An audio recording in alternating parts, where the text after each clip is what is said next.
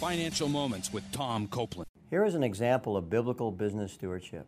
Ron owns and manages his own business. Ron has studied God's financial principles that apply to business and personal money management. Ron has followed the biblical financial principles in managing his business.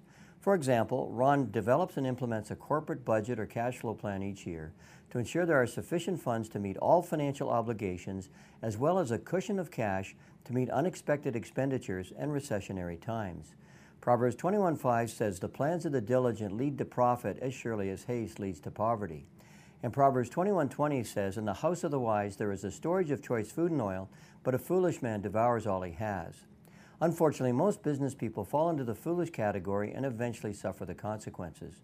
By age 45, Ron has paid all corporate and personal debts, and he and his wife are experiencing God's peace in the area of finances.